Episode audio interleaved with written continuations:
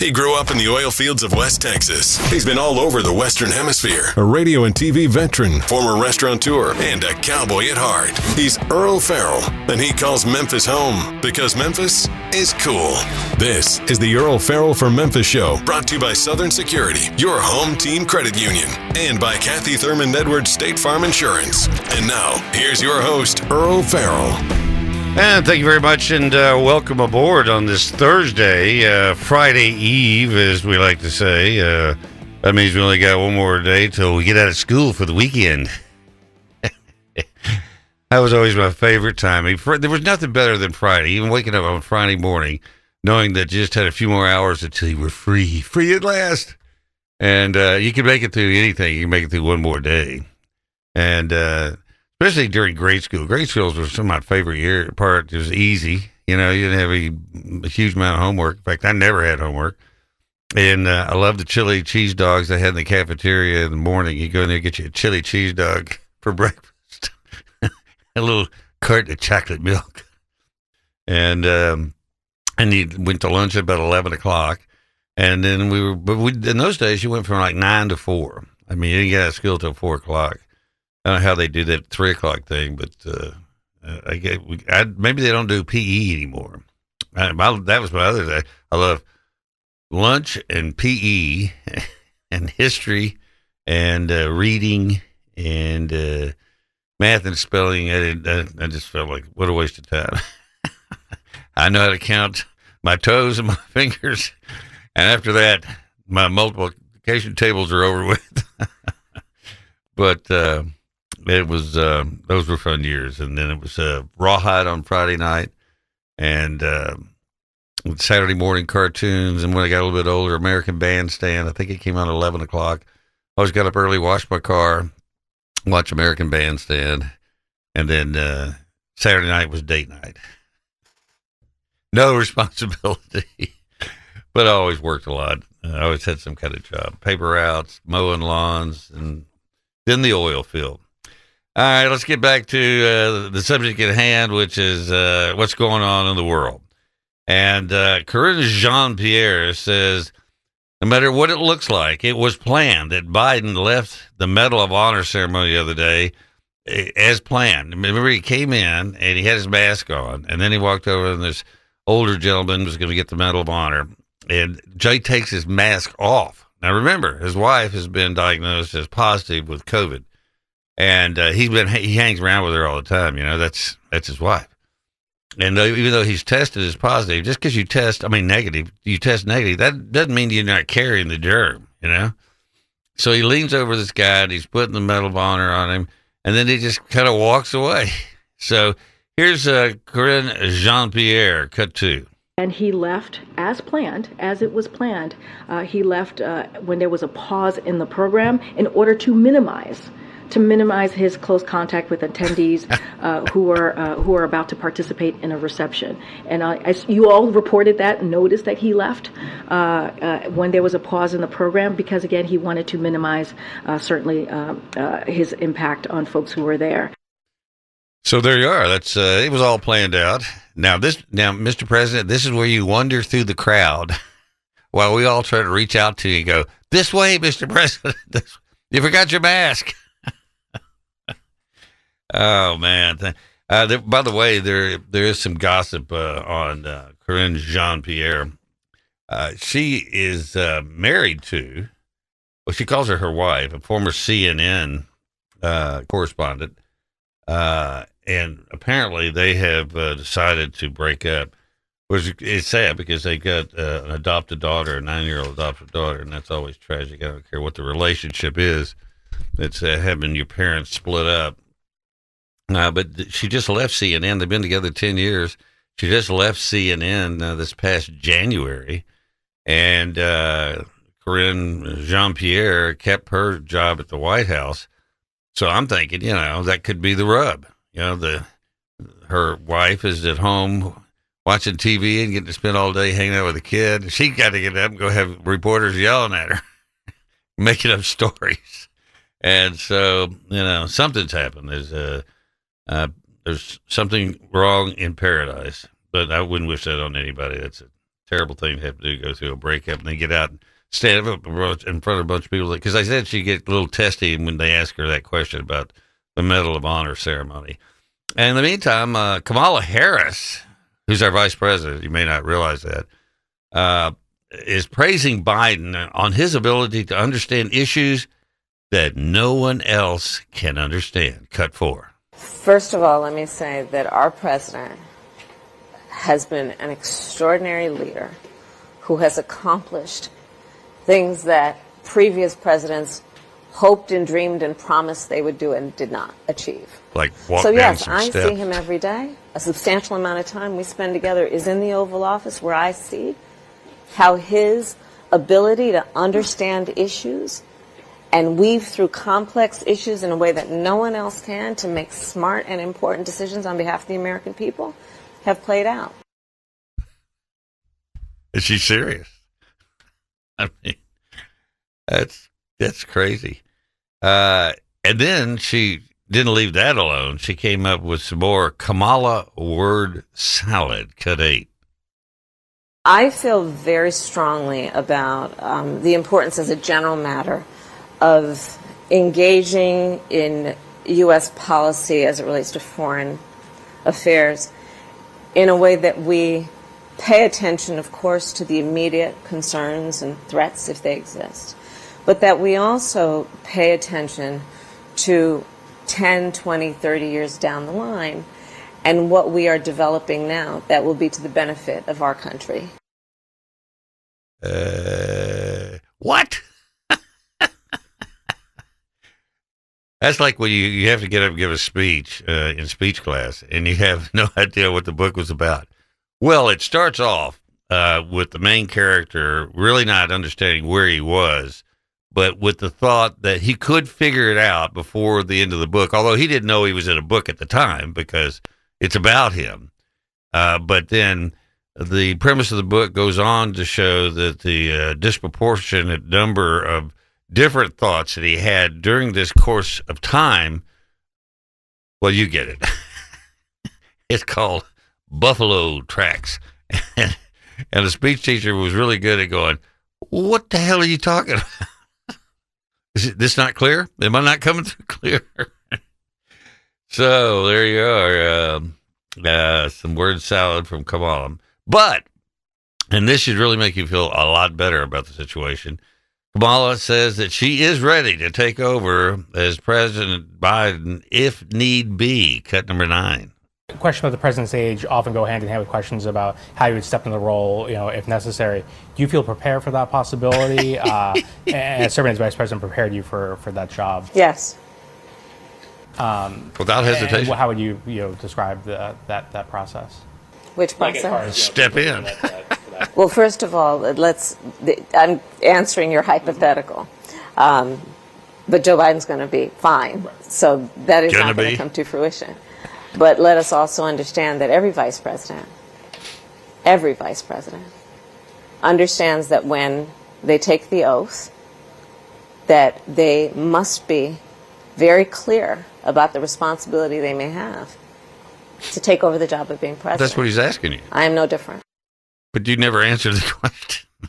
you see, he was asking you, are you prepared and how are you prepared? And you just said, I'm, yes, I am prepared. How are you prepared? I just answered that.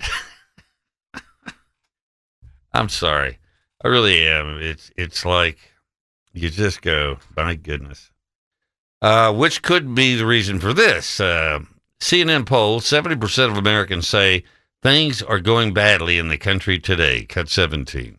And then just take a look at the mood of the country right now. 30% of Americans in this poll say things are going well today, Sarah. Seven in 10 Americans say they're going badly. I am going to make the assumption that the economic concerns are one of the really big issues for Americans. Inflation, not having their jobs, give them enough money to sort of keep up. I'd say uh, economic situation probably is impacting everybody. Uh, Colin, my young colleague here, who's running the board, a young man still in college. And uh, have you been impacted when you go out to eat? I, in fact, I, let me scoot this over. Hold on. This is a wide. I mean, I would say the effects have pretty much uh, impacted everybody in today. I mean, you you go out to eat. I went out to eat at a uh, at a Mexican restaurant yesterday, Earle, and it was fifteen dollars just for a quesadilla. I mean, you know, there's there's impacts across the board. I that feel. was a, that was one of the food trucks. Yeah, it for a was. quesadilla, Mhm, which is for basically cheese. And did would you have some kind of protein on there, like chicken or yeah, beef? it had chicken in it, Yeah. but no Big- other was side. it a big no, chicken? It, it it was big enough. I'll tell you that. I I did get full, but You couldn't afford a bigger chicken. you could couldn't afford a bigger one. Yeah. I went to Taco Bell for the first time in a long time. The other day, got a bean burrito and a taco, and it was like six bucks. You used to be able to get like a sack full of tacos for like three dollars. I mean, a sack full. Anybody want a taco? Anybody? but not today. So yeah, I would say that everybody is affected. And when you see Cadillacs and Mercedes and uh, and Lexus at uh, lined up at uh, not even at McDonald's, they can't afford McDonald's. They're at Taco Bell is killing it right now. at any rate, we're going to take a quick break. Uh, come back. We got a big show lined up for you. We got uh, Mike Adamson coming in. We got the NFL starts tonight and some big college games going on this weekend. But before that, we got Alex Grisanti coming in and his great restaurant down in Southaven. They're all ready for football season. We'll be talking about some of the great dishes they have down there. And uh, so a big show coming. And also we have a lady uh, by the name of CC Carter who has a, um, a uh, podcast that she's going to have a tribute to the 9 11 uh, coming up on Monday. But we're going to give you a preview today. She's uh, going to check in with us. And uh, this is very moving. But then on the podcast herself, I've actually got to hear her podcast that's going to air on Monday. And she makes a lot of points that I've never heard people make before about 9 11. And of course, the president will be in Alaska, nowhere near New York City uh, on 9 11. But we'll talk about all that coming up. Stay with us.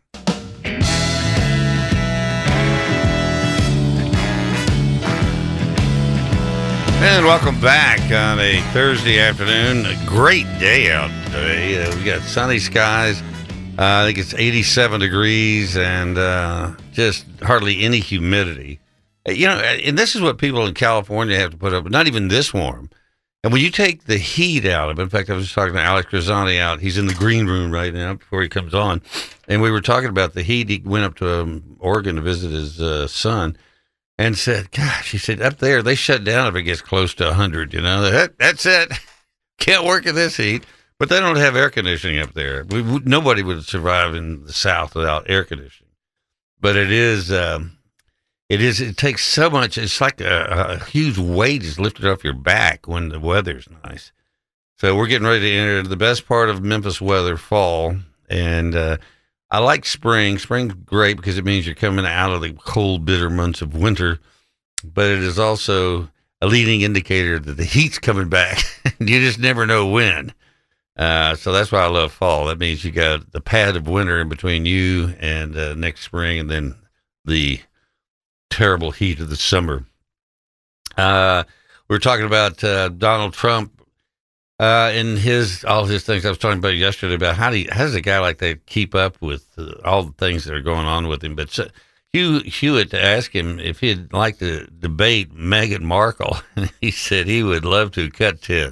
90 million people. And the only thing I think that might draw an audience that even approaches that would be if you were to sit down with the Duchess of Sussex, Meghan Markle, and Prince Harry. They don't like you much. Would you do that for the ratings? Well, I don't know that they don't like me. I said uh, that I don't think they're very appropriate what they're saying, what they're doing, and I didn't like the way she dealt with the Queen. I became very friendly with the Queen. She was an incredible woman. At 95, she was so sharp. She was 100%. When you watch Biden, you say, this is a different planet. But uh, they treated her with great disrespect, and I didn't like it. And uh, I didn't like the idea that they were getting U.S. security when they came over here. No, I, I think it's uh, it's not a good situation going on with uh, the two of them. But I didn't know that they don't like me. Somebody mentioned it might be possible. They wouldn't be the only ones. But I mean, that would get ratings, wouldn't it? Oh, if you want to set it up, let's set it up. Let's, let's go do something. I'll, I'll, I'd love to debate her. I would love it. all right, now let's get disagree so serious. What, I disagree so much with what they're doing. Well, I don't think it's going to happen. I just see her going, well, "How much would I make?" oh no, this is just uh, you know uh, for entertainment, our entertainment. We like to see uh, Trump slice and dice you. I don't think it happened. You know, Harry's over in England visiting without her. They said, Harry, it is okay to return to Great Britain, but do not bring her with you. and apparently he didn't. Let's bring it royalty. Whoopi Goldberg gives a COVID update from the confinement of her room. Uh, apparently, I don't know they got her in a room away from the rest of the cast, or whether it's from her room at home if she's she's uh, coordinated uh, quarantined herself at her home wherever that is, or just nobody will hang out with her. Cut fourteen. I just I have COVID. I just have COVID. I'm still testing positive. Apparently, uh, I have to have a clear test before I can come back. So, you know, I can't wait to get back and hang out. But in, until then, it's me and my mask, and I'm sort of confined to my room. As well, you should be, Whoopi. We all voted. We voted for you to stay there. They're not even allowed to even check in with you. Uh, she lives in New York City, which I think is interesting because Mayor Adams warns that migrant crisis will destroy New York City and rips the great one, Biden, for failing to help. Cut number 11. We turned this city around in 20 months. And then what happened? Started with a madman down in Texas decided he wanted to bus people up to New York City. How dare he? 110,000 migrants. Not a drop of the bucket. How many crossed to over? feed, clothes, house, educate the t- children, wash their laundry sheets, give them everything they need, health care. And this team here, we stated let's do everything possible before we have to push it out into neighborhoods and communities. Month after month, I stood up and I said, This is going to come to a neighborhood near you. well, we're here. We're here. We're here. We're getting no support on this national crisis, and we're receiving no support. And let me tell you something, New Yorkers.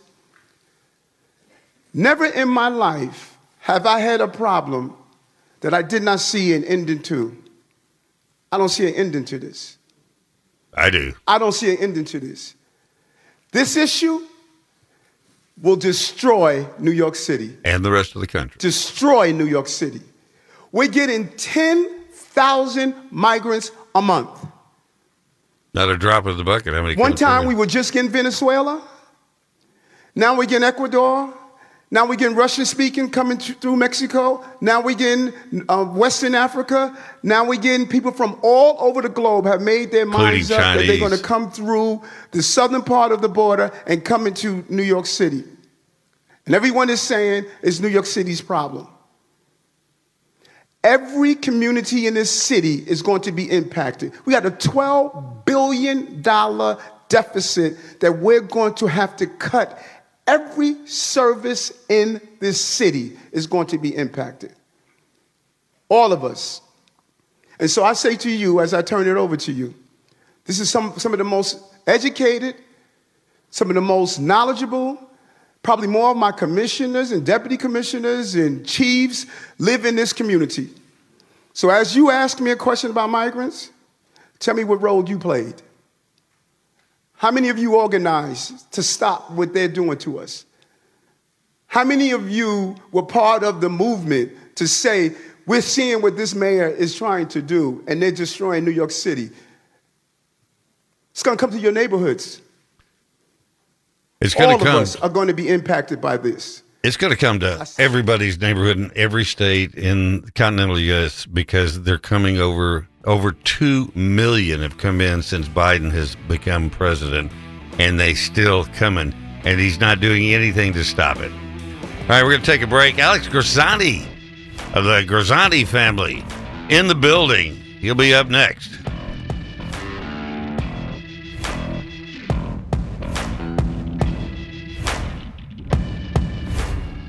Now, back to the Earle Farrell for Memphis show, brought to you by Southern Security, your home team credit union, and by Kathy Thurmond Edwards State Farm Insurance. Once again, Earle Farrell.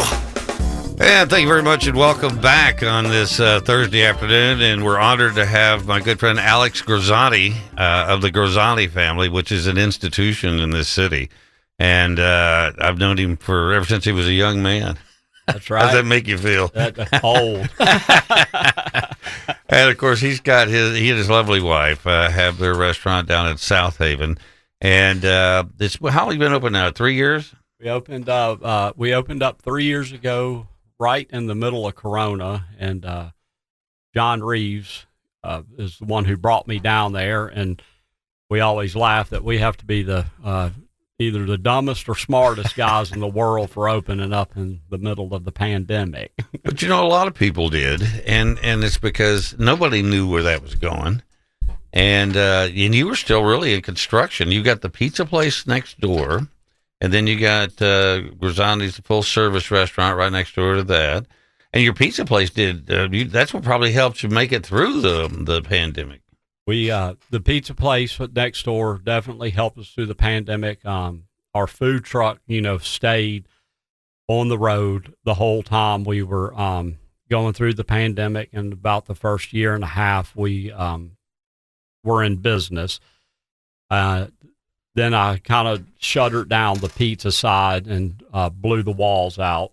And oh, so that's the walls. The separator is now gone. Yes, sir. Okay, so now it's the make kind of puts up next to the bar. So the pizza place is like behind the bar. Yeah, and uh, it's like the old Ronnie's on yeah. where I got a big U-shaped bar. I got in, you in the middle of the restaurant, and uh, I told my wife, I said, you know, we can sell a whole lot more Jack Daniels than I can pizza. So less filling. That's right, it, it, and the price is good. the price is. It, you know, talking about Ronnie's, I remember uh, that place uh, so well. Um, and uh, I remember the Jerry Mathers, the Beaver, who was on Believe It or Beaver. He was he came to town on a promotional thing, to, doing this documentary on beavers, and so they got Leave It to Beaver to be the uh, tour of the country and promote this uh, IMAX movie. And so I hung out with him that day when I was, this was on Channel 5, just to see the reaction he got wherever he went. And people, to me, it was like a friend they grew up with because they watched him on TV. So I called Ronnie, your dad, up, and I say, Ronnie, listen, we got Jerry Mathers, the Beaver, who's from on Leave It to Beaver so many years, and he's in town. He wants to come there and have dinner. Can I get make reservations for him? He goes, What's Leave It to Beaver? because he he always was working, you know. He never watched any shows. Believe me, right? He's big. He's big. and that's back when the people were signing the walls, and Jerry Mathers signed the wall inside there.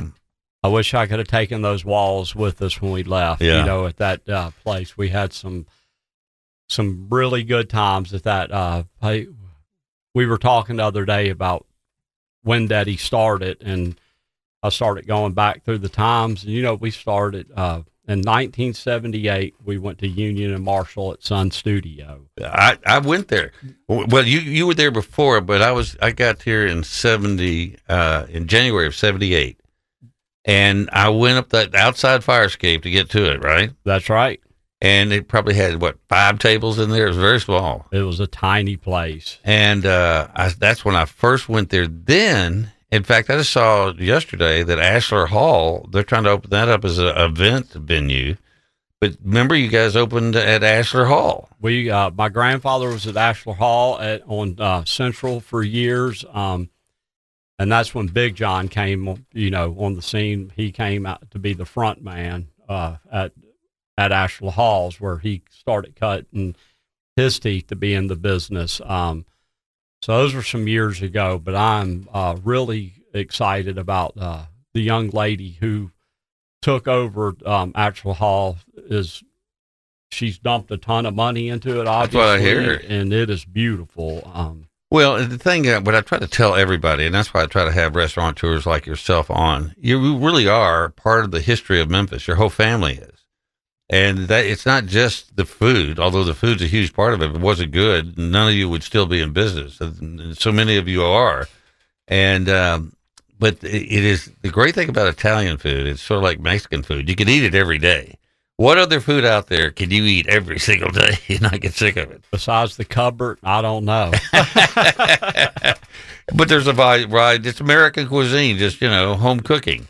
the uh, we'll be 116 years in the city this year, Earle. Uh, we've been blessed. Um, like I was saying, we were talking. Um, I was talking to a young lady the other day, and she was inquisiting about you know the Grisanti history and the family, and she said a bunch of people had kind of pointed her towards me to uh, get timelines and dates and all that, and heck, I hadn't been through it in so long. I um, somebody uh, wrote a script down, um, I guess about 40, 50 years ago, and you know, it had from when my great grandfather and my grandmother, Miss Mary, and Elfo, my grandfather, and my grandmother, and you know, it just had all the timelines, and just to kind of sit down and and re-look over it as uh, the older I get, I guess the more I appreciate it. And I was telling the uh, the young lady I was talking to as well. Uh, I said, you know, I feel more. My family is not just we're not just restaurant tours. I feel like my dad and um, Big John and my uncle Frank and you know we they've been um, uplifters, promoters, uh, just like yourself. You know, you they always wanted the best for what was for Memphis, Yeah. what was for the city. It was never a a greed thing or uh, a promotional thing for them. It was always a, a true passionate love for the people and for what they did. And Well, you got to love the restaurant to be in the restaurant business. It is. It, I've done a lot of things, and owning a restaurant and running one is one of the hardest things I've ever done. And and until you've actually done it, you have no concept of the detail and the amount of hard work that goes into it. that's what uh, people. When I was got out for a couple of years, and uh, I told my wife, I said, I, I know you hate me being in it, and I know it's not something that you know. Thirty years of being married to me, I it's uh, either a food truck or a restaurant. You know, Yeah. I it's it's in my blood. You're absolutely That's right. what you know, and you're great at it. it, I don't know anything else. Maybe sometimes I wish I did, but uh, I tried other avenues and they didn't work out so well for me. Um, it's a uh, it's a labor of love, and um, I love it. My wife loves it. You know, um, I was. Um, I got a double-edged sword. I, I, I wish my kids loved it as much as I do, but I'm kind of glad they don't. Uh, Well, that's what I had uh, my last restaurant at Garcia Wells down over the square, and I, my kids, I said, "So, what do y'all think? This would be something like y'all like to take over one day?" They went, "Dad, we never wanted to do this." and my daughter works for the chamber in Collierville. My son's a cowboy down in Hernando, raising horses and cattle and loving every minute of it. But they saw how hard it was. I mean, it, it, you get there early in the morning, and you're there till closing. If you're the owner, and uh, you know, and, and everybody else gets to leave. And they're, the happiest day for them is payday, and that's the most miserable day for me because they get their check. I'll see you later. that, that, that's the saddest day for me of the week too is payday. that's what I told them the other day. I said, if y'all guys, uh, we don't get a little busier here after June, I said I might have to borrow some money from my wait staff. and they probably say, "Well, you know, we charge pretty high interest. yes, we're bankers now." Uh, we're talking with Alex Grisanti of uh, and Alphos down in Southaven. And is it is what's the name of the street you're on in Southaven? We're on Getwell. Getwell. Right on Getwell. We're right across from uh, The, the uh, amphitheater down there. Yes, sir. From uh, the uh, Bank Plus Amphitheater, and right down from uh, Silo Square. Uh, uh, we're on the right hand side. Um, you're going south. Yes, sir. Going south. Uh, right across the street from DeSoto Count uh, uh, School. Yeah. Um, But uh, we're going to take a quick break. We're going to come back and we're going to talk about the great things they have because football's cranking up, tailgating's cranking up. But even if you're not tailgating, you want great food when you're sitting down to watch a football game. Food is the bigger part of football as the ball. And we're going to talk about Grisanti's food when we come back. And welcome back on Thursday afternoon. Uh, we got my good friend Alex Grisanti in the studio today with Alex's uh, Grisanti restaurant down in Southaven with Alfo. Is, is Alfo still, do you still call the pizza part Alfo or is it just all Grisanti's now? It's just well, we started. You know, my wife and I started the uh, Elfo's brand back about 25 years ago, and as we went through this journey, uh, as we you know went to Germantown and we were there for 14 years and uh, and we were very successful there. very successful. you did great. great run uh, there. Uh, that's when Daddy passed away. Kind of life got the best of me. Um, uh, when him and Mama passed away. Uh, Very close to each other. yes, Yeah. eight months apart. Wow. So I say Daddy uh, passed away of a broken heart, um, and uh, I kind of truly believe that. You know, when he went to the hospital, we put him in the hospital, and they called me that Wednesday morning and told me he'd passed away. I, you know, would have never thought he was going there to pass away. Um, Well, it, it, in so many cases, my mom and dad just died probably less than two years apart. And uh, it, when somebody's been part of your life for most of your life, all of a sudden they're just not there anymore. I remember dad kept the TVs on in every room. And I said, uh, You do that just for the noise? Said, yeah, because it's so quiet here. You know, there's nobody. She was always singing and laughing. And, and, and when that stopped one day, and when their whole lives just changed. And so you can imagine how heartbreaking it is. But he left an, an incredible legacy. And in fact, your whole family has. Big John have often said they should start, Memphis Restaurant Association should start an award, Restaurant of the Year, the John Grisanti Award. He did, he did more to teach people about wine than anybody in this city's history. And he did. He he really brought the California wine scene. You know, back when they started, uh, Big John started the wine collections and and and really starting to buy wines and. You know, they held the two Guinness Books World Records back in the day for the most expensive bottle of Chateau Lafite's. And, uh, you know, dad, my dad was the only true sommelier out of the whole family. Yeah. He, he went through the Studied it, paces. yeah. And, uh, and then in the early 80s, um, you know, I started traveling over to Italy and making relations. And uh, Dick, you went over and reestablished with your family uh, and, and lived there and learned to cook it their way. learned to cook their way, learned to live their way. Um, I entrenched myself into it. I met uh, the likes of, uh, you know, Angelo Gaja, Bruno Giacosa, some of the biggest winemakers in the world.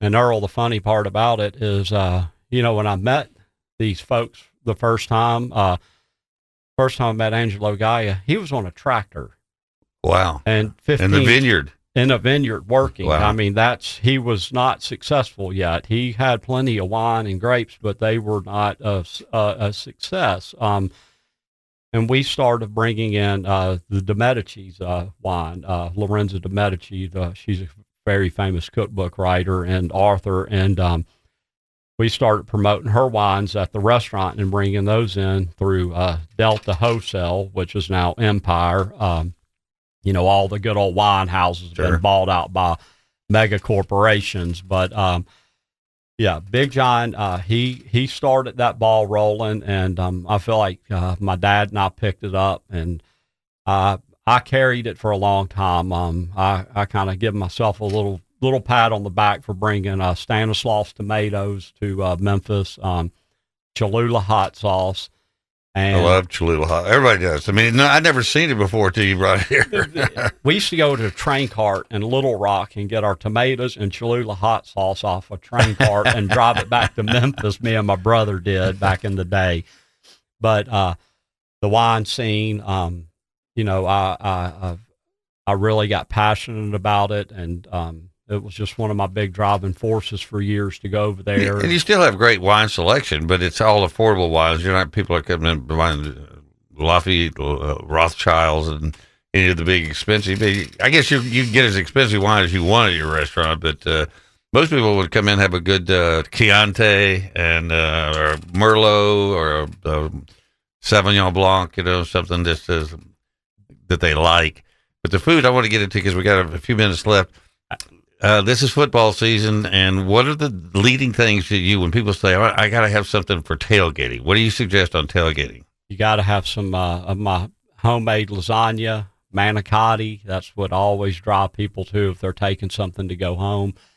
It's hearty, it's filling, everything's uh, made fresh every day. Uh, my homemade raviolis, of course. The only thing my wife will not let go out the door is the toasted raviolis. Because once it gets cold, it ain't the same. It ain't the same. and when they call and complain, she goes, "I told you not to do it, so I'm not going." To. I got to sit here and watch you eat it. That's. I got a tough one now. She, my wife, is uh, she's a trooper. She uh, is in the trenches with me every day, and, yeah. um, she's really learned uh, how to handle the. That's why when I put up the promo today, I put both your pictures up because you, are a team. You And did good. That's. I know how things work, but mine's the same way. Don't don't leave her out. Thirty Yeah. years of putting up with me, she needs a a, a, a sainthood. Oh, your wife and mine both uh, already got the, the place up there, you know. the uh, we've been um, like I said, we've we've been blessed uh, to Southaven. I never thought I would take our Grisanti brand or our heritage outside of Memphis, Tennessee. And uh, like I said, John Reeves came, talked to me, made me a, an offer I, I couldn't refuse, literally. And um, it has been a blessing. Wow. Um, we, uh, like I said, we're at 5627 Getwell Road. I live and die. The last words my dad said to me um, about a week before he passed away was, "Son, I'm going to tell you one thing. Uh, bigger's not better. Bigger's not more in our industry. And if you make the Elfo special, our manicotti and spinach and garlic bread, you can make a living for your family. Don't get off the beaten path. And you haven't. And I haven't. No, it's still great, great, great food. And uh, you're headed there right now. Yes, sir. I've So been you- there and I'm going back. I appreciate you coming in, Alex. I think uh, a lot of people out there uh, maybe not realizing you're about down in Southaven, but I tell everybody it's worth a trip because you're not going to find anything else like it in Memphis. And uh, go see them. Uh, they you, you do lunch and dinner. Uh, uh, we open Monday through uh, Saturday, 4 p.m. until close. No lunch. Um, Call the food truck and I'll come. I'll come to you. He'll cater you. That's right. Alex Grisanti, tell your lovely wife hi, and uh, we're going to come see you. Thank you so much for having me. You're sure welcome. All right, we're going to talk uh, football when we come back. Stay with us. He grew up in the oil fields of West Texas. He's been all over the Western Hemisphere. A radio and TV veteran, former restaurateur, and a cowboy at heart. He's Earle Farrell, and he calls Memphis home because Memphis is cool. This is the Earle Farrell for Memphis show, brought to you by Southern Security, your home team credit union, and by Kathy Thurmond Edwards State Farm Insurance. And now, here's your host, Earle Farrell. And thank you very much, and uh, welcome back. Uh, boy, just sitting talking to Alex Grisanti, man, makes you hungry. Oh man, it Talk does. about doesn't the, it? the he, he right- makes some pretty good food. Oh, it's incredible. Uh, I mean, I could literally eat one of those whole lasagnas by myself. Oh, yeah. I mean, I'd have to string it out over a day, but I could eat the whole thing myself. That's one of the best things I think going there and getting that food is, just what you said. It's not one meal; it's usually two or three. Yeah, because if you're going to make the trip to Southaven, go ahead and get some stuff and freeze it, Uh-huh. you know, and then warm it up, and it's great. Uh, but this like you said, they don't let the toasted ravioli. You got to eat it there. I'll, I'll, I'll do that. I don't have a problem with that. That's a little warm up snack to get you home on. Uh, Mike Adamson is with us. He's uh, getting ready to, to referee another uh, youth game tonight. Ute. Ute, Ute football tonight. Uh, you know they have ball games too. They need still need referees, so we'll be out there. Get to go over to Christ Methodist Church tonight. Get to do two two ball games. I noticed last week after our show, the, there was a game at Cordova that Uh-huh. had had some kind of threat made, and they had sheriff's department guys there, uh, the school system police were there, the police department was there, and everybody went through metal detectors. Yeah, it's more and more the uh, schools are starting to go with metal detectors when you're walking in, which, in my opinion, is very sad. Um, But it, they're being safe, and there had been a threat made, Yeah. and uh, the uh, you know, and, and the bad part when those threats are made, you know, I, how how threatening are they? But you got to take them like they're real every time they happen. That's the bad part about it. So well, uh, and then I guess it'd be too hard for you to wear a bulletproof vest while you're out there refereeing. well, Kind of- Earle, I'm I'm slow enough, and my belly. I don't know if the, I'd be able to get that vest around me, but well, they got that Velcro stuff, you know, let it out. I, I, I feel pretty confident that I'm not going to get shot. Not saying it won't happen, but uh, I, that that's not something that I really worry about. Um, some of the schools you go to, you know, there's uh, some risk involved when you go out to the car. So let me like let me ask you this: When you're refereeing a game and you hear a car backfire, do you duck? Well, I don't duck, but uh, depending on where I am, you may uh, you, you, you look around a lot quicker, uh, things like that. The uh, and, you know you said that the event at Cordova is just unfortunate because you know you get so many people there, and uh, you know it's hard to protect everyone, and that's that's what to me that's what's sad when they start making a an event that's supposed to be for kids having a good time, family event having a good time, and now all of a sudden there's a threat of violence. That kind of, in my opinion, Well, it's just, and it didn't exist in our day. Yeah. Uh, it just didn't exist. Now, there were plenty of fights after a game. Yeah. Because you, you, whoever you beat or, or lost to in football, you could go change and everybody go back to their schools, get in your private vehicles, and you go out looking for those guys that either beat you or said something to you during the game. And we would, but it was a fist fight. Nobody ever got hurt. Well, that's what I was gonna say. The next part of that, it wasn't like a real fight. You know, No. people just beating the snot out. of It's like Usually somebody- slap them around a little bit. Usually, it's the smallest guy in the group mouthing off to the biggest guy in the other group, and then And, you'll and say, then you got to hold both of them back. Yeah. "I'm gonna get him. I'm gonna get him." Although we used to drive around after the game and we'd slide down our seats like we were little guys, Uh-huh. and then we'd drive by and, and say disparaging things to guys in other cars who we could tell weren't very big. and we get them to chase us into a parking lot, and then we'd get them, they'd be banging on our car windows, get out, get out, we're going to kill you. And then we'd start getting out of it. Holy moly! So let's take a, make a break, try to get back in their car. We wouldn't let them. Well, my, my one of my best weapons in those situations, as you know, I'm a small person. Or well, I'm not that small anymore. But I was then, 115 pounds. Was speed. You were fast. I, I could outrun Quick. you. I had no worry. Well, and you had to be smart too. I remember when I they we had these uh, tri high Y clubs. We were the Celtics, and they were Prendiers or the Spartans. And unbeknownst to the tri high Y, the YMCA, uh, they didn't know that we would have these initiation things. And We'd have like rumbles, you know. Uh-huh. Right. But it was fist fights, that kind of stuff.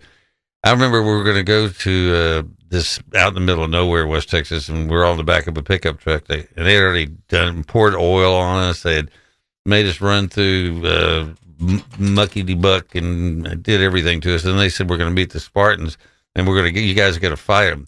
So I said I'm ready. So I told the guy next to my good buddy, I said, look, everybody jumps out. Of the, there's like 20 of us in the back of this pickup truck.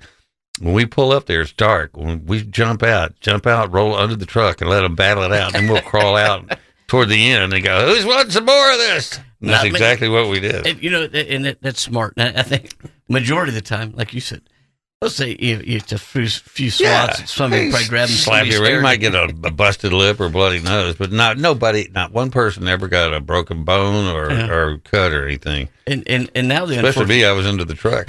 well, you just didn't want the truck to move. The uh, you know the difference now is they th- those violent things they have they involve guns. Yeah, That, uh, you and know, that is sad. I mean, it's just it, it's it's because a lot of these kids are growing up with no parents, and they have they have no idea the value of life or what the ramifications are going to be when you take somebody's life. I mean, that changes everything forever. Well, and you, you see all the movies on TV and stuff. They, when those things happen, it, it desensitize, desens, desensitize. I can't say that word right now. Desynthesizes you. Yeah, that's what I'm trying to say. That's why they pay me the big bucks. I can say antelope too. Or and they forget, you know, the, the, the consequences that happen. You shoot a gun, something, it, the possibility of something bad happening. I'm not against guns, but that's a, the bad part when people don't know. But you are responsible for wherever that bullet goes. Yes, and, and in fact, one of those uh, I saw one of those videos on uh, on on Facebook today where people are doing the donuts and stuff like that uh, in downtown Memphis, and one of the guys going around with a gun in his hand, Yeah. and uh, man, all that takes is, is the force of that card. I got a story right here where a uh, the people are doing burnouts and they Yeah. this woman got thrown out of the car. Yeah, and and, and, so that, that's that's where I was leading to on that. And, and and one of them had, like I said, he had a gun. It's bad enough the girl falls out of the car, but you know, like I said, you you know you're spinning around with that momentum, there's no telling where No. gun's going to go. And um, just, just stupid, and I, I, I don't think they of the responsibility. just listen to this, kids. Don't do that anymore. All right. They need to be smart like us, Be smart like us. You want to do donuts, go to Gibson's Donut and eat them. and they're a lot better. And if you go after eleven o'clock, they're only twenty five. If you drop one, nobody gets hurt. All right, Mike's here. We're going to talk some football. You got the sheets here? I got I got some important sheets for us, Earle. All right. and I, I I broke that up just a little different than what we've done in the past. I hope I didn't run this by you. or No, time, that's so- okay. I, so- I'm light on my feet. Right, right now, you're going to go along with it. Afterwards, you may yell. And Did you do you have an extra pencil? I, I do not. That- You don't? my- I usually bring one. Uh, um, boy. I, I, I, will I'll be able to remember the ones. I'll just do it for both of us. I'll just do uh, the initials here for it. But I, I, I kind of broke it up into college and. Uh, Okay. I, I well, tonight, all the NFL. Tonight's the Kansas City Chiefs and uh, and the Detroit Lions, And even though Kansas City Chief was, uh, you know, was the big dogs last year, right? Mm-hmm. They they won the national, I mean the Super Bowl. Yeah. Second time for them. Yeah. And Detroit hasn't really had a good team in forever. In like since the beginning of the existence of their team. But uh, the Kansas City Chiefs lead receiver is he playing tonight? That's the question because I'd heard that he might not be playing, and without him, and the Detroit I understand has really gotten uh, some good people on defense and some good offensive line people. I like your enthusiasm for the Lions.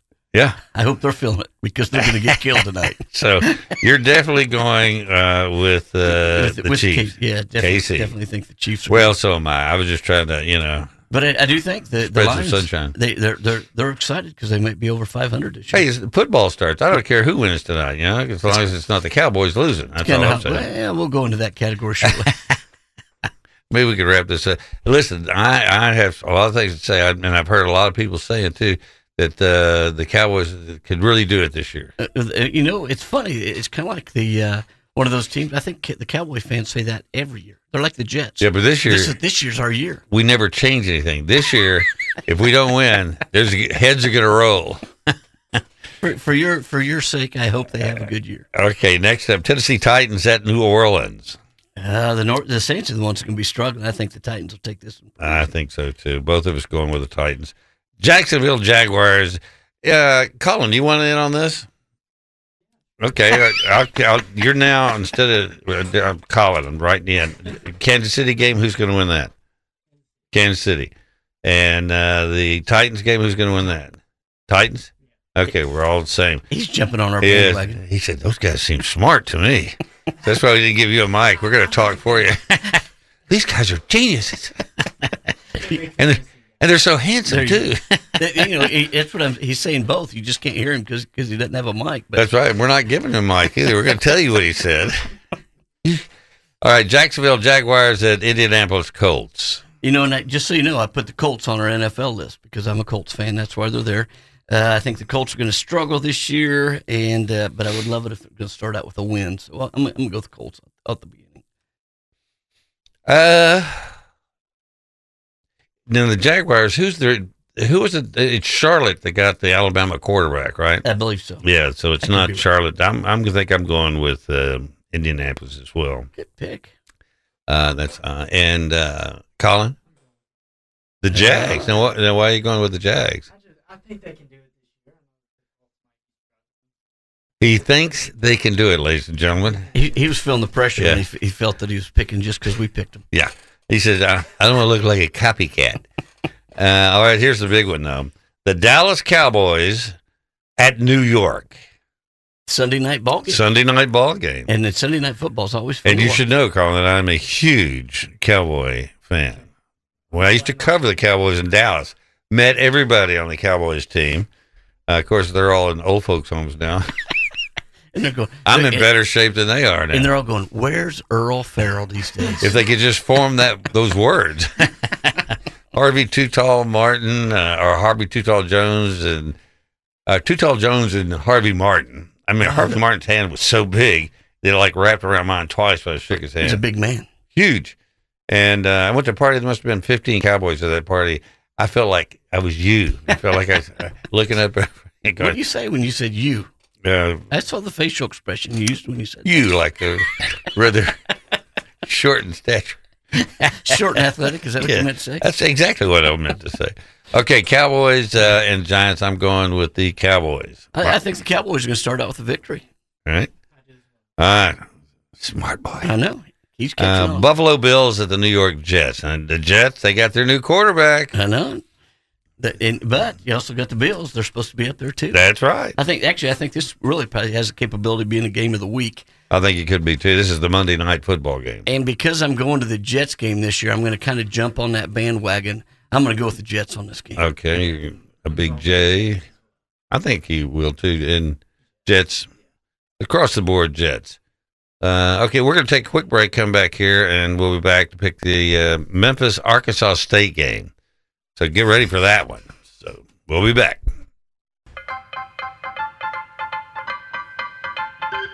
And welcome back on a Thursday afternoon. First NFL football game is tonight uh, on NBC. Kansas City Chiefs and the the Detroit Wheels. No, it's close. That's very close. you know, the, the good part is what you're saying is football season is Is now here. in full swing. Foot, That's NFL, right. college, high school, all going now. So It that's uh, it's, for people that aren't football fans. It is just a, you know just another day, just another you know month. But for those of us that have been jonesing for this since the Super Bowl, I think now we have a reason to sit and do nothing all day Saturday and Sunday. well, I'll do stuff. Yeah, I get up and I go and I say I got to make a sandwich during halftime, and uh, or Kathy will say, "Would you go to the store for me at halftime?" It- it- well, I think the other reason football, especially Sunday football, is so popular. Everybody they'll watch the first quarter, take a nap through the second quarter, wake up about the beginning of the third quarter, and Yeah. it's they, Well, and what I love about I've got this thing. It's called Red Zone Yeah. on cable, and so all it does is show all the different teams that are playing that day while they're playing when they enter the red zone, and so it's all action, and there's no commercials. you don't get to see the Cowboys much, then do you? Even, the other team gets in the red zone, Mike.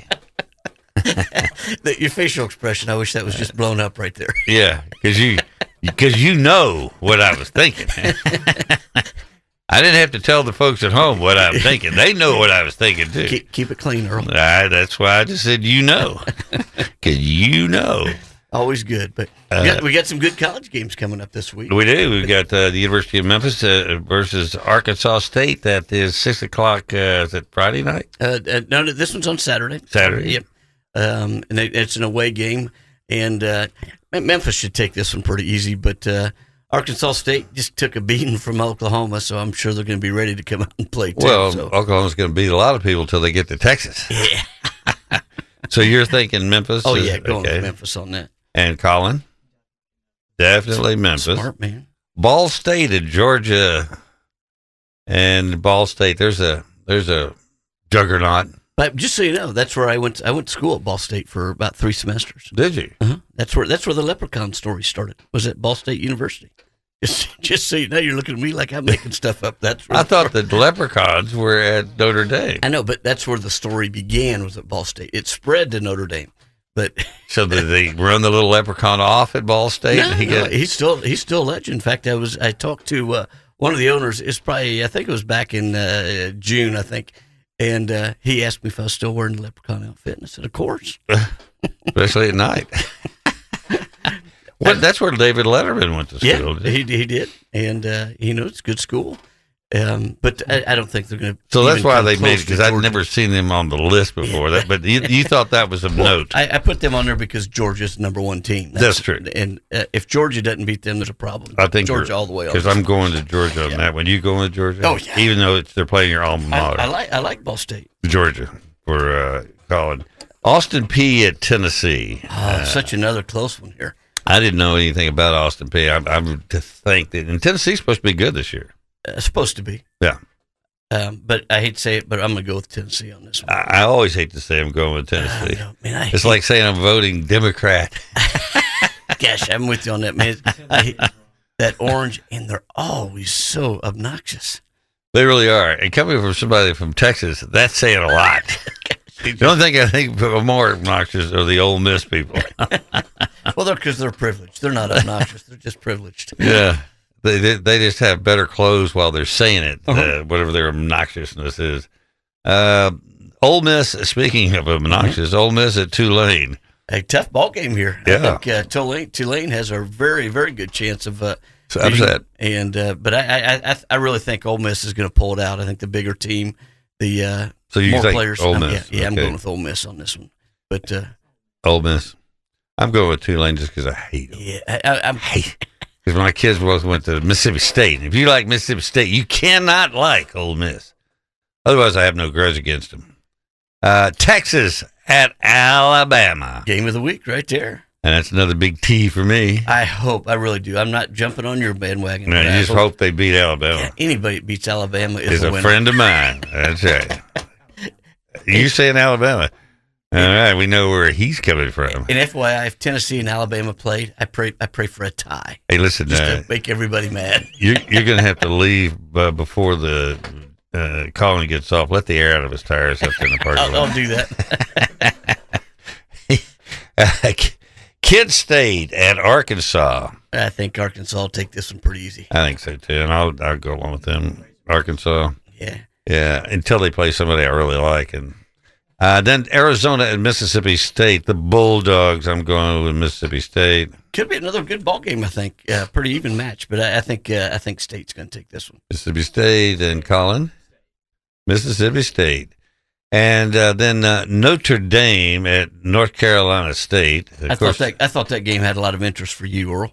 Yeah. that's why I picked it. Well, I like Notre Dame unless they're playing Texas. And they're big two and zero right now. And, They- yeah. And after they play NC State, which is going to be a good ball game, they're going to be three and oh. zero. Well, and, and because I, and North Carolina is good. Notre Dame. All right, that's like all the way across the board. Uh, so that's uh, that's the lineup for this week, and uh, Well, you know, there- there's obviously some good games. You got Alabama and Texas.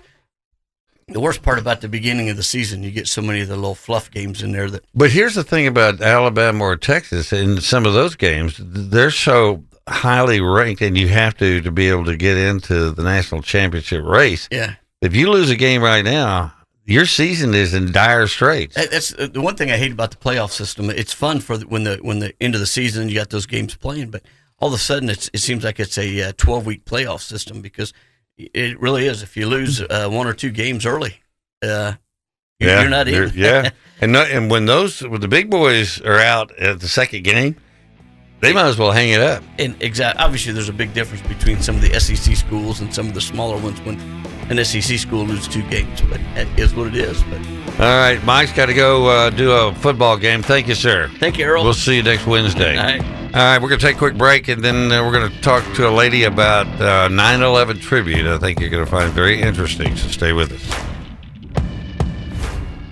Now, back to the Earle Farrell for Memphis show, brought to you by Southern Security, your home team credit union, and by Kathy Thurmond Edwards State Farm Insurance. Once again, Earle Farrell. And thank you very much, and welcome back on this uh, Thursday afternoon here in Memphis, Tennessee. Uh, my next guest is uh, a TV pro. She was with Fox Cable, CNBC, uh, guest hosted for a number of other networks, writes for Parade Magazine. She teaches. She also has a podcast uh, that's called Good for You Radio. And she's got a special coming up on 9 11 uh, called Never Again 9 11. Uh, we've got CC Carter on the phone. She lives in New York City. Good afternoon, CC. I'm so happy to be joining you, Earle. Well, I am too. I got to tell you, uh, I talked to Victoria, who set this up, uh, who's my good friend in Washington, D.C., and she said, I want you to listen to this before you even talk to her. And I did. And I told her we're going to have to do the interview first and then play the a segment of this upcoming podcast because I got to tell you, it really broke me up. Even thinking about it now, does. It was something, and it's something that so many people they do the the the memorials to 9/11 are almost sterile compared to what you did. And uh, and then Biden is not even going to be in New York. He's going to be in Alaska, if you can believe that. Yeah, well, you know, it's interesting. I'm so interested in your reaction to what I wrote. About two months after 9 11, I lived in downtown New York. I went through it as one of the people living in a war zone for a period of time. And I walked down to the World Trade Center to pay my respects, and I went to what was called the Teddy Bear Memorial Site. And what was so heartbreaking were all the people that left posters and notes and poems. And even though the air still smelled and I wasn't wearing a mask, I wanted to write down what people had left because they left their hearts Yeah. on that wall. And that's what I did. So I wrote it down and then I recorded it. And then last year, when I was listening to all the documentaries and watching the memorial again, as I do every year, and all the people holding up the pictures of their loved ones. I sat down and I wrote Never Again Should There Be 9 11. And in addition to making it an audio, we just released it on the Good For You Network, our YouTube channel, because it is powerful and it was meant to bring people together. But also, we have to ask ourselves what could have been done to prevent it. Newsweek did a very good article a series about America failed to stop the terrorist attacks, and I'm very much a queen of prevention. What can we do to prevent something as horrific from happening again? Well, also, uh, you'll hear this part, which is very emotional, and it's about those letters that were left behind, and it will touch you. Mean, I told Victoria I said I want to go to break right after that because I don't, uh, you know, it, it does choke you up. But I would, if you could hang in with me, I would like to come back from after we play that and go to break because I, I listened to your other segment of the podcast about why nobody was ever held accountable, why they're allowing millions of people to cross our borders. I mean, it's an invasion. It's absolutely an invasion. And now your mayor in New York City, I just read a story earlier about him saying that uh, this is just not right. They're letting all these 100,000 people in into New York City and they're spending billions to take care of them. Those are all very good questions. Why is it continuing to happen? Why is nobody stopping this? And so, if you can, I would like you to hang around. Uh, if, do you have time to do that after the break? I'll be happy to do that, and I would love to talk about how we came together then, yes, 22 years ago, and how do we do it again? That's my message. How do we bring people together to talk with each other, to agree to disagree with each other, but to bring them together to prevent something like this from ever happening again? That's one thing we all agree on. And we do. I cannot think of the last time we were that united. I grew up, I was graduated from high school in 1969, right in the middle of Vietnam. We certainly were not united then.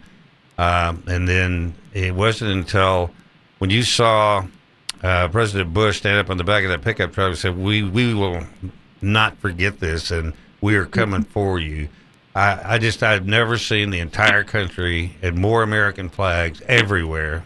And then they turned us all against each other is what they did and that and that's i think another reason they've diluted 9-11 they don't want us to be united Well, I will tell you that that night I walked up 8th Avenue from Hudson Street in New York City, and there was an armada of rescue vehicles, paramedics from all over the country were coming in to rescue us, and I had tears streaming down my face. And I will also tell you that two days later, we all poured out of our buildings because there were rescue workers coming up the street on a flatbed truck, and they were standing, and they were standing tall, and they were dirty, and everybody came out to applaud them and give them a standing ovation. That's what brought us together, with tears streaming down our face as we were thanking them, and they needed the applause, and we needed to applaud them. We need to remember that. well we do we need to applaud each other and support each other and uh, it goes back to united we stand divided we fall and i think there are plenty of influences out there that want to divide us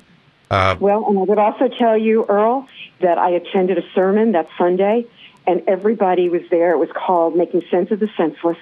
And the message to get across, which I do, and never again should there be a 9 11, we need to make sure that these people did not die in vain, that we do good in their name. And that's why I did these pieces to do good in their name, to remember and honor not only those who left us that day, but those who survived, the rescue workers, the recovery people, as well as all the people whose lives will never be the same because they lost loved ones and we were all traumatized in a way. So that's the purpose of these pieces. They're moving, they're emotional, and um, they're meant to touch and think. And obviously, as I said, hopefully to prevent this from ever happening again. absolutely here's her creation never again 9-11 and then we're going to go straight to break and then we'll come back and talk to cc uh, a bit more so stay with us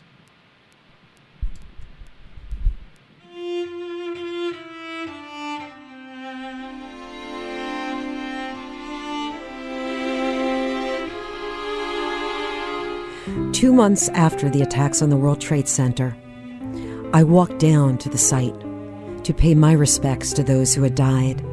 There were some makeshift memorial sites where people had left cards and notes, and I wrote down some of what they left because I wanted to remember, and I want to share that with you right now. Quote If you love someone, put their name in a circle because hearts can break, but circles go on forever. Rain Girardeau wrote this on a poster sent by the fifth and sixth graders from Carbondale Community School in Colorado. The poster was part of a memorial display on a fence at St. Paul's Cathedral, close to the World Trade Center. And then there was this written on a card left at a memorial site overlooking the World Trade Center. We can reach out and give, and then reach out some more. We can help make a difference like never before. we can take a close look deep within our own hearts. Stop any prejudice right where it starts. We can vow to respect every faith, every creed, knowing each offers comforts to spirits in need. We can make this America's best shining hour and ask for the wisdom to help guide our power.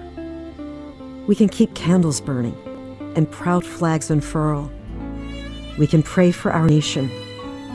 We can pray for the world. We owe it to ourselves, to our country, to each American who has suffered so deeply.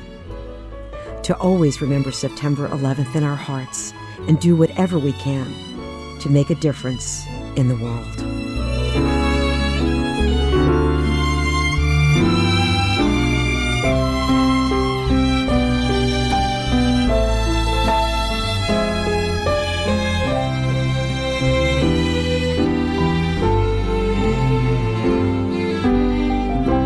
Then, written author unknown, a typewritten note left at the same memorial site.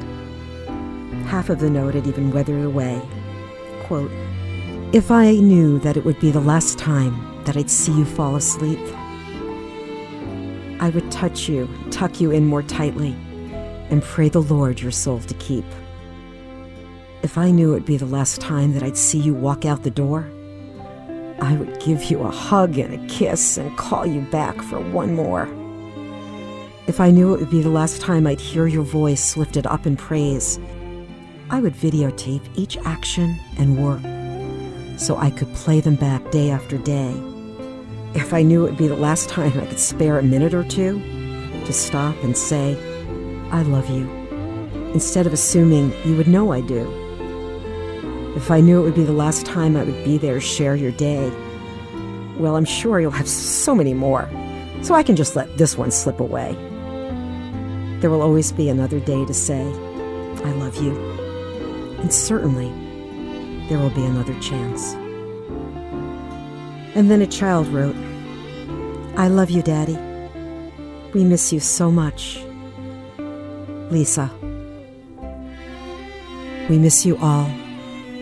We pay our respects. And we remember all those who died, all those who survived. We will never forget.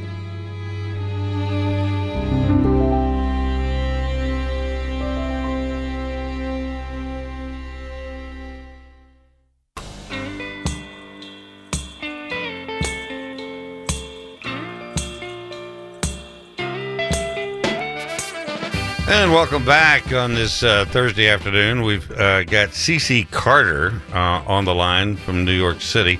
She is the creator and host of a podcast called Good for You Radio. And she just produced a, a segment called Never Again 9 11, which will run on 9 11. And CC, you say it's available now uh, on your podcast, uh, recorded or on uh, YouTube? Right. It's available at the Good For You Network, um, a YouTube channel, and also Talkers.com.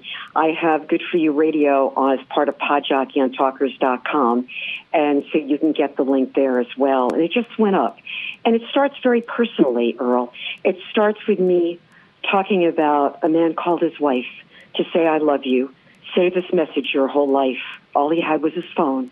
He knew he wasn't going to make it home. And we see a shot of what the World Trade Center used to look like and the tops of the buildings, and it goes into the clouds. And then from there, it dissolves into the hallway with all the dust and the rescue workers that were going up the stairs, and you see the burned down staircase, how people came together to help each other and to survive. And so it is a very emotional piece, and yet it also asks the question about what could have been done to thwart these attacks and what do we do in the future to prevent it? Because so many people are hurting you know you never get over loss. You have to learn to live with it. Anybody who's dealt with grief and mourning of a loved one knows you don't get over it. You learn a little bit better each day each year how to live with it. And i really want to reach you know there was a unity nbc news did a whole story about how we were unified then and what's happened and so I hope this piece is thought provoking, but that it gets people to want to come together. There are images of people, and the one thing that we can all relate to you see the pain on somebody's face. It's sad and it's sobering, but it also touches you and you want to hug somebody. You want to hug them. And there's one image of a woman who's being hugged from the behind this man puts his arms around her and there are these two women and one is embracing the other. These are the images i will remember. And then there's the dust.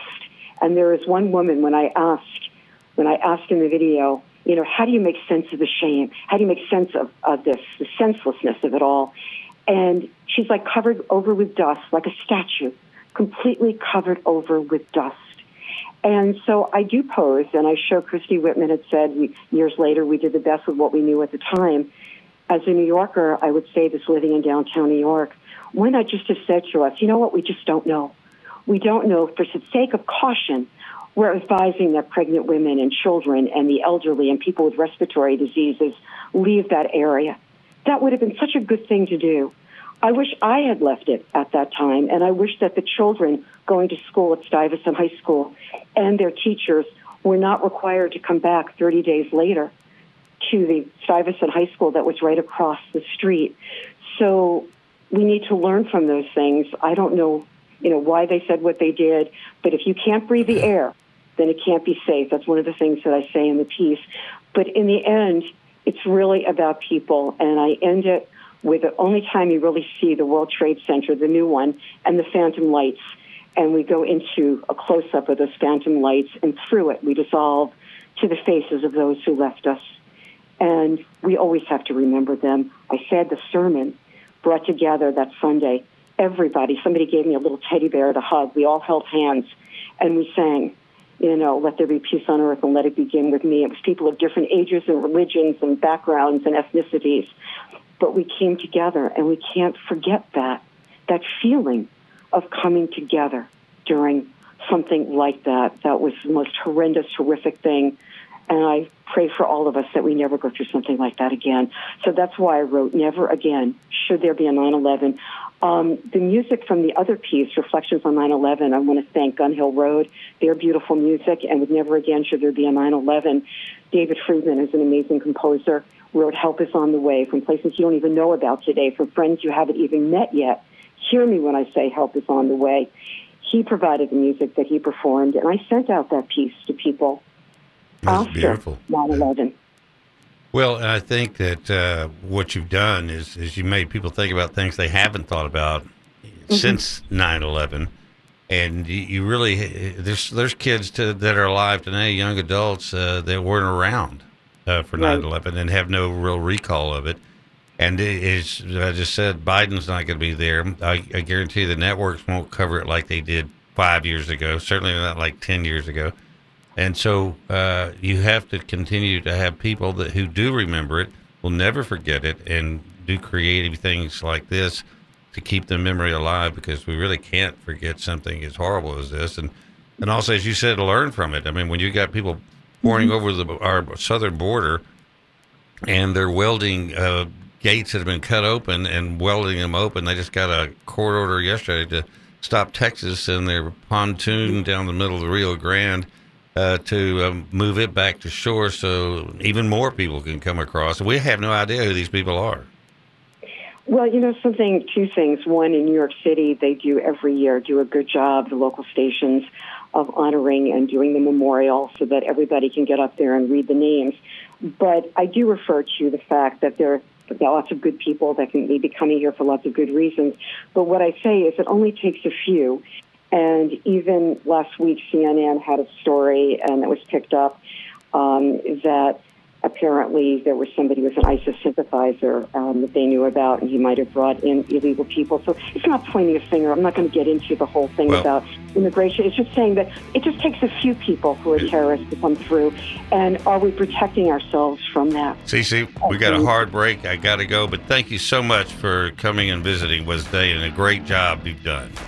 Thank you, girl, for caring so much. Yes, ma'am. All right, that's it for us today. We'll be back tomorrow, Friday, Okay, same time.